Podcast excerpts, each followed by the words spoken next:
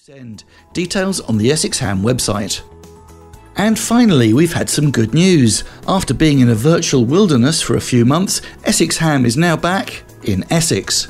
The RSGB had decided that we no longer qualify as an Essex club, but we've today heard that there's been a change of heart, and we're once again back in Essex. Although, of course, we do welcome members from around the UK and around the world. Here's what members said on our return to Essex on this week's Monday Net. I'm not sure where you went, but uh, nice to know you're back in the county. I'm absolutely over the moon, Pete. Back in your rightful place. Why should we not be in Essex? Because you are. Yes, it's good that we're still back in Essex. How can we not be Essex? Where on earth did they think we were then?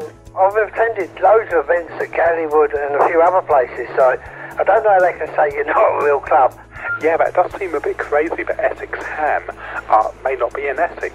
Um, surely, how could it be elsewhere? That's all for this update from Essex.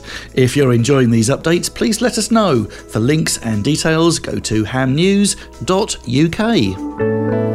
Brought to you by Essex Ham.